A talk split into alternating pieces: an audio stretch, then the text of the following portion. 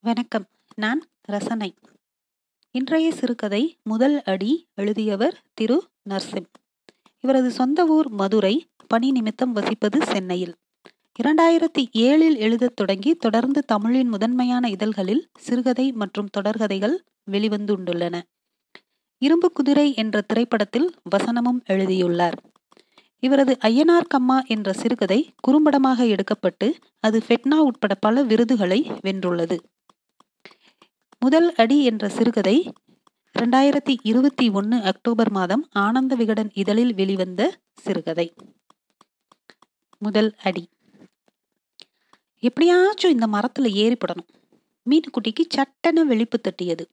கடந்த ஒரு வாரமாக இப்படித்தான் அதிகாலை வேலைகளில் பட்டென எழுந்து விடுகிறாள். காரணம் ஒரு வாரத்திற்கு முன்பு இந்த புதிய வீட்டில் குடியேறியது.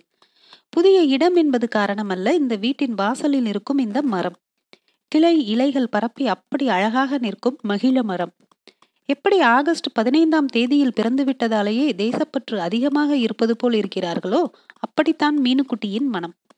மீனுக்குட்டி என்ற பெயரின் காரணமாகவே இன்னமும் ஒரு சிறுமியின் மனநிலையில் இருப்பதாக கொள்ளலாம். எப்படி இந்த பெயர் வந்தது என இன்று வரை எவரும் ஆராய்ந்தது இல்லை. அவள்தான் மூத்தவள் நல்ல உயரம். குட்டி என்பதற்கான எவ்வித முகாந்திரமும் இல்லாத பெண். இரண்டு குழந்தைகளுக்கு தாய். ஆனாலும் இப்போது வரை எல்லோருக்கும் மீனுக்குட்டிதான். எழுந்து வாசலுக்கு வந்தாள். அதிகாலை மிக லேசாக பனி விழுந்து கொண்டிருந்தது. எதிர் வீட்டு பானு துண்டை சுற்றி கொண்டு கோலம் போட்டுக் கொண்டிருந்தாள். பானு என்றுதான் சொன்ன நினைவு மீனுவிற்கு. இன்னும் பெயர்கள் மனிதர்கள் அவளுக்கு பிடிபடவில்லை இந்த ஒரு வாரத்தில். மீனுக்குட்டி நிமிர்ந்து மரத்தை பார்த்தாள். ஏழு எட்டு அடி வரை நடுமரம். மிகச் சிறிய பிடிமானம்தான். கால் வைப்பது கடினம். அதற்கு மேலே இரண்டு பெரிய கிளைகள். கைகளை அகல விரித்து அழைப்பது போல் நீண்டன. அதில் ஒரு கிளை சற்று நீண்டு வாசல் பக்கமாய் வளைந்து நின்றது. மரமுழுக்க இலைகள். தெருவிளக்கு வெளிச்சத்தில் ஓவியம் போல் நின்றிருந்தது அந்த மரம். காற்றில் சலசலக்கும் மரத்தை விட நிச்சலனமாய் நிற்கும் மரங்கள் அழகு. எனில் அதிகாலையின் குறைந்த வெளிச்சத்தில் பறவைகள் சடசடக்கும் மரம் பேரழகு. ஒரு நாள் கூட இப்படி நின்று எந்த மரத்தையேனும் ரசித்திருக்கிறோமா என்று மீனுக்குட்டிக்கு தோன்றிய நொடியில் உள்ளே இருந்து அலறல் சத்தம் கேட்டது. வரேன் வரேன் இரு என்று அனிச்சையாக சத்தம் கொடுத்து கொண்டே ஓடினாள். ஏழு வயசாச்சு. இன்னும் அஞ்சு நிமிஷம் அம்மாவை காணோம்னா அழுது ஊரை கூட்டி அலறா ஊர்ல இல்லாத அதிசய பிள்ளை பாரு என மீனுக்குட்டியின் மாமியார் அந்த அதிகாலையிலும் தன் அன்றாடத்தை செவ்வனே ஆரம்பித்தாள். நல்ல வேளை மகள் அழுததால் உள்ளே வந்தாள். அவள் இருந்த மனநிலைக்கு ஆள் நடமாட்டம் இல்லை என்பதால் மரத்திற்கு அருகில் சென்று தாவிடலாம் என நினைத்திருந்தாள். மாமியார் எழுந்து அமர்ந்திருந்ததை கவனிக்கவில்லை. இவள் தாவியிருந்தால் அதை மாமியார் பார்த்திருந்தால் அவ்வளவுதான் என நினைத்தாள். சினிங்கிய மகளை தட்டி கொடுத்து கொண்டே அருகில் கால்களை பரப்பி தூங்கிக் கொண்டிருந்த சின்னவனை பார்த்தாள். வாயிலிருந்து விரலை எடுத்து விட்டாள். அவன் மீண்டும் படக்கென வாயில் நுழைத்து கொண்டான். கீதா கீதா என சன்னமாக முணுமுணுத்தாள். உம் கொட்டிக்கொண்டே தூங்கிக் கொண்டிருந்தாள் கீதா. மகளின் கால்களை பிடித்து விட்டாள். மீனுக்குட்டியின் தம்பி பூமிநாதன் இப்படித்தான். அவளை பார்த்த உடனே கால்களை நீட்டுவான். ஏக்கா பிடிச்சு விடு இப்ப மட்டும் அக்கா நோக்கா. ஏ ப்ளீஸ் பிள்ள டஸ்டர்லாம் கொண்டாந்தேன்ல. நீ மிஸ்ஸுக்கிட்ட கொடுத்து பீத்துனல. சரி நீட்டு. பூமியின் கால்களை பிடித்து விடும்போதுதான் அந்த ஆசையை முதன் முதலில் சொன்னால் மீனும் டிலே வாடகை சைக்கிள் எடுத்தாரியா எனக்கு? காலை விருட்டென்று பின்னுக்கு இழுத்தவன் படக்கென எழுந்தான். லூசா பிடிச்சிருக்கு உனக்கு? தொழிய பிச்சு விடுவார் அப்பா. பொட்டலுக்கு போயிடுவோண்டா பூமி. டே ஒரு தடக்கா ஓட்டி பார்க்குறேன்டாக்கா வேணி ஓட்டிச்சாக்கும். மீனு அமைதியாக இருக்க அதுதான் காரணம் என அறிந்த பூமி சம்மதித்தான். பக்கத்து வீட்டு வேணியின் முன் தன் அக்காலும் சைக்கிள் ஓட்டி காட்ட வேண்டும் என ஏனோ அவனுக்கு தோன்றியது. திட்டப்படி முதலில் பூமி கிளம்பினான். கொஞ்சம் இடைவெளி விட்டு மீனுக்குட்டி தொடர்ந்தாள். ஊரணிக்கு முன்பு இருந்த மரத்தடியில் கொட்டகையை போட்டு மூன்று குட்டி சைக்கிள்கள் ஒரு அரை சைக்கிள் ஒரு பெரிய சைக்கிள் என ஐந்து சைக்கிள்களை வைத்து ஆகப்பெரிய தொழிலதிபர் போல் பிச்சமுத்து ஐயா எந்நேரமும் ஏதேனும் ஒரு சைக்கிளை தலைகீழாக திருப்பி போட்டு பெண் பார்த்து கொண்டிருப்பார். என்ன செய்கிறாரோ இல்லையோ அந்த எண்ணெய் விடும் டப்பாவின் கூர்முனையை செயின் மீது காட்டி டப் டப் என சத்தம் எழுப்பிக் கொண்டே இருப்பார். என்னடா சைக்கிள் எட்டனா இருக்கா? பூமி கையில் புதிந்து வைத்திருந்த ஒரு ரூபாய் நாணயத்தை திறந்து காட்டினான். வாங்கி தொலைக்க மாட்டார். சைக்கிளை விடும்போதுதான் கணக்கு பார்த்து வாங்குவார். சைக்கிள் ஓட்டும் ஆர்வத்தையும் மீறி அந்த நாணயத்தை பாதுகாப்பது பெரும்பாடு. பள்ளியோட இல்லையா அன்னைக்கு? லீவு. இந்த கிளை கேள்விகள் எல்லாம் அவர் எழுந்து கொள்ளும் முஸ்தீபுகளுக்கு இடையில் இடைவெளியை அடைக்கத்தான். எழுந்து அவர் வீட்டின் முன் இருந்த மரப்பலகைக்குள் கையை விட்டு அந்த நோட்டை எடுத்தார். பெயர் நேரம் எல்லாம் எழுதி பாத்துக்கப்பா என சுவரில் மாட்டப்பட்டிருக்கும் கடிகாரத்தை காட்டுவார். அவர் கல்யாண புகைப்படம் அங்கும் இங்குமாய் வெட்டி ஒட்ட வைக்கப்பட்ட கடிகாரம். மீனுக்குட்டியும் வந்து சேர அட்ரா சக்க சைக்கிள் பழகிறீங்களோ அக்கா? என அவள் மூக்கை தொடவர அவள் பின்னுக்கு நகர்ந்து ஆமா தாத்தா என பூமியை பார்த்து சைகை காட்ட ரெண்டு கால் சைக்கிளா? வேணால மூணு கால் எடுப்போம் பஸ் சைக்கிள் என ஸ்டியரிங் வைத்த சைக்கிளை காட்டினான். டேய் ரெண்டு கால் சைக்கிள் ஓட்டி பழகணும்டான்னா இவன் ஒருத்தன். மீனுக்குட்டிக்குள் ஆர்வம் புகத் தொடங்கியது. பூமி டக்கடித்து கொண்டே முன்னால் போய் ஏறி ஓட்டிக்கொண்டு போக பொட்டலை நோக்கி ஓட்டமும் நடையுமாக பின்தொடர்ந்தாள். எப்படியும் இன்று முதுகை சாய்க்காமல் ஒரு பக்கமாய் ஒதுங்காமல் வேணி போல் ஓட்டிவிட வேண்டும் சைக்கிளை என்று தீர்மானமாக நினைத்து கொண்டே பொட்டலுக்குள் இறங்கினாள். சீக்கிரம் வருவியா? எம்பிட்டு நேரம்? ஐயா எப்படி சொல்லுன்னு ஓட்டுனா ஒத்த கையை விட்டு போடா பொய் சொல்லி. ஒத்த கையை எங்க விட்ட பூமிக்கு சுருக்கென கோபம் வர உடனே சைக்கிளை டக்கடிக்க தொடங்கினான். சற்று தூரம் போய் ஏறி திரும்ப வரும்போது ஒரு கையை விட எத்தனித்தவன் தடுமாறி விழ மீனு அவனை நோக்கி ஓடினாள். கல்லுல ஏத்திட்டேன்க்கா. இல்லாட்டி ஒத்த கையை விட்டு ஓட்டுவேன். கையை மடக்கி லேசாக சிராய்த்து பசும் ரத்தம் புள்ளிகள் போல் துளித்த இடத்தில் எச்சிலை வைத்து துடைத்தான். சைக்கிளை எடுத்து முன்பக்கமாய் நின்று ஹேண்டில் பாரை நேராக்கினான். அப்படி செய்ய வேண்டும் என்ற ஆசையை நிறைவேற்றிக் கொண்டான் என்றுதான் சொல்ல வேண்டும். வேணியின் அண்ணன் அடிக்கடி சைக்கிள் பாரை இப்படி சரி செய்வதை பார்த்திருக்கிறான். என்ன நேரா வந்து உட்கார்ற? டக்கடிச்சு ஏறுப்புல மீனு குட்டிக்கு ஜிவ்வன்றானது. பாவாடை தடுக்கும்டா. நீ ட்ரௌசர் போட்டிருக்க. அதெல்லாம் ஒன்றும் பண்ணாது. டக்கடி. வேணாண்டா ப்ளீஸ்டா என சொல்லிக்கொண்டே அங்கு கிடந்த ஒரு கல்லை பார்த்தவள் சைக்கிளை அங்கு உருட்டி கொண்டு போய் ஏறி அமர தயாரானாள். பூமி சீட்டை பிடித்து கொண்டு முதுக நேராவையில என சொல்லிக் கொண்டிருக்கும் போதே சரட்டென மிதிக்க பள்ளத்திற்கு ஏற்ப சைக்கிள் சல்லென உருண்டது. பூமி கத்திக்கொண்டே ஓடினான். ஏ எங்க அக்கா சைக்கிள் ஓட்டிருச்சே. மீனுக்குட்டிக்கு ரெக்கை முளைத்தது போல் இருந்தது. எப்படியும் பத்தடி ஓட்டிவிட்டதாக நினைத்து தம்பியை பெருமையாக திரும்பி பார்த்தாள். ஒரே போடு அவள் முதுகில் அம்மா. பூமி ரோட்டில் ஏறி ஓடிக்கொண்டிருந்தான். எத்தா மொக்க வேலையை பண்ற பொட்டக்கழுத? எங்கடா ஆளை காணாமேண்டு பார்த்தா இங்க வந்து பயலுக மாதிரி கூத்தடிக்கிறவ? பேசிக்கொண்டே இன்னும் இரண்டு அடிகள் சைக்கிள் ஹேண்டிலை இறுக பிடித்து கொண்டாள் மீனுக்குட்டி. விஷயம் கேள்விப்பட்டு அப்பா வந்திருந்தார். பின்னால் பூமி பதுங்கி நின்றான். எதுவும் சொல்லாமல் சைக்கிளை வாங்கி கொண்டு போத்தா போ. உங்ககிட்டலாம் தனியா வரக்கூடாது. ஊரு கிடக்கிற கடப்புல நீ வேற. என முணுமுணுத்துக் கொண்டே சைக்கிளை பூமியின் பக்கம் மாற்றிவிட அவன் அந்த சூழலில் ஈரம் இறுக்கம் மறந்து டக் டக் என ஒரு பக்கமாய் சைக்கிளை சாய்த்து ஏறி ஓட்டி போனான். அப்பா முன் சைக்கிள் ஓட்டுவது ஒருவித புது உணர்வாய் இருந்ததை அவன் வாயெல்லாம் பல்லாக திரும்பி திரும்பி பார்த்து கொண்டு போனது உறுதி செய்தது. கீதாவும் சின்னவனும் எழுந்து டிவி பார்த்து கொண்டிருக்க மீனுக்குட்டியின் கணவன் பரபரப்பாக கிளம்பி கொண்டிருந்தான். என்ன எந்நேரமும் மந்திரிச்சூட்ட கணக்காவே இருக்க? புது வீடு பிடிக்கலையா? உடனே அவனுடைய அம்மா அப்படி கேளு எந்நேரமும் வெளியே குடுகுடுன்னு போறா நிமிந்து மானத்தை பார்க்குறா மண்டை மண்டைய ஆட்டிக்கிட்டே வாரா மீனுக்குட்டிக்கு சிரிப்பு வந்தது. அட வீட்டுக்கு என்ன சூப்பரா இருக்கு சுத்தி எதுவும் செடி நடலாமான்னு பார்த்தேன் அதுக்கு இன்புட்டு என நகர்ந்தவளை நடுவம் நடுவம் என முறைத்து கொண்டே கிளம்பினான். ஏண்டா மதுரைக்குள்ள போனா இப்படி சுண்ணாம்பு வாங்கியாடா கலர் சுண்ணாம்பு? என காலியான டப்பாவை காட்டினாள். ஏன் இங்கெல்லாம் முக்கு கடையிலே வாங்க மாட்டீங்களோ? என சடவு சத்தம் கொடுத்து கொண்டே வெளியேறினான். சமையல் முடித்து பிள்ளைகளுக்கு ஊட்டியதும் மாமியாருக்கு வைத்தவள் அந்த பகல் பொழுதின் வெறுமையை வெளியே எட்டி பார்த்தாள். இரண்டு பக்கமும் தலையை திரும்பி பார்க்க தெருவில் அவ்வளவாக ஆள் நடமாட்டம் இல்லை.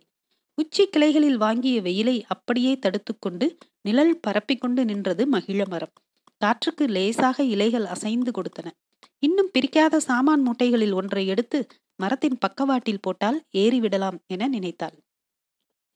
எதிர் வீட்டு கதவை திறந்து கொண்டு வந்தவன் இவன் நிற்ப இவள் நிற்பதை பார்த்து மீண்டும் உள்ளே போய்விட்டு வந்தான். சட்டையை மாற்றி இருந்தான். சிரித்தான். பூசா வந்திருக்கீங்களோ? ஆம் என தலையாட்டி விட்டு அவன் போவதற்காக ஒரு நொடி காத்திருந்தாள். அவன் வீட்டு வாசலில் இருந்த ஏதோ ஒன்றை இழுத்து போட்டு ஏதோ ஒன்றை பண்ணும் வேளையில் இறங்கினான். புரிந்து கொண்டு உள்ளே திரும்பினாள். ஆளே இல்லாம இருந்துச்சு. ஏறி இருக்கலாம். முண்ட பையன் சைட் அடிக்கிறானா? ஆளப்பாரு என முணுமுணுத்து கொண்டே போனாள். உனே பார்க்கவா அவன் வந்தான்? பூமியின் குரலில் இருந்த உக்கிரத்தை பார்த்து சற்று பயந்தவள் டேய் கத்தாதடா அப்பா காதல கேட்டா அப்புறம் டியூஷன் வேணான்றவாரு. அதெல்லாம் விடு. அவன் அங்கன எதுக்கு வந்து நின்னான்? வேணி சொல்லுச்சு என்கிட்ட. மீனுக்குட்டி சுற்றுமுற்றும் பார்த்துவிட்டு டேய் பத்தா போட நிறுத்து வேண்டவர்கிட்ட கெஞ்சி கூத்தாடி காலேஜ் வரைக்கும் வந்துட்டேன். ஏண்டா இளவ கூட்டுற? அவன் யார் என்னான்னே எனக்கு தெரியாது. பொய் சொல்லாத மீனுக்குட்டி சிரிச்சியாம்ல. அவ்வளவுதான். அதுவரை அடக்கி வைத்திருந்த ஆற்றாமை கங்காய் வெளிப்பட்டது. சிரிச்சனா? எவன் சொன்னது? ஆனா இனிமே சிரிப்பேன். போ. பூமிக்கு ஒரு நொடி என்ன பதில் சொல்வது என புரியவில்லை. பெண் சட்டென ஆமோதித்து ஆவதை பார் என சொல்லிவிட்டால் அவ்வளவுதான். எதிர்வினையாக என்ன செய்துவிட முடியும்? குழப்பமாகவும் பயந்தும் நின்றான். ஏக்கா அவன் பெரிய ஏழ்ற. டே யாருனே தெரியாதுடான்றேன் அப்புறம் எதுக்கு அங்க நின்ன? அந்த ஒத்த மரத்துல ஏற முடியுமான்னு வேணி கேட்டா. நானும் டெய்லி பஸ்ல போகும்போது பார்ப்பேன் சரி ஏறலான்னு நின்னோம். பூமி அதிர்ந்தான். பாவாடை தாவணியோடு அவள் அந்த மரத்தில் ஏறுவதை அவனால் கற்பனை செய்து பார்க்கவே முடியவில்லை. எப்படி ஏறுவ? என அவள் உடையை மேலும் கீழும் பார்த்து கேட்டான். எப்படியோ வேணியும் முடியவே முடியாதுன்னு சொன்னான் ஆனா ஏறிப்படு வேண்டா நீ மட்டும் அங்க வரலன்னா இன்னைக்கு ஏறி இருப்பேன் பூமிக்கு அவளை ஓங்கி ஒரு அறை விட வேண்டும் போல் இருந்தது. பொம்பளை பிள்ளை மாதிரியா பேசுற? பாவாடை தாவணியை போட்டுக்கிட்டு மரம் ஏறுவியோ? இரு அம்மா வரட்டும்.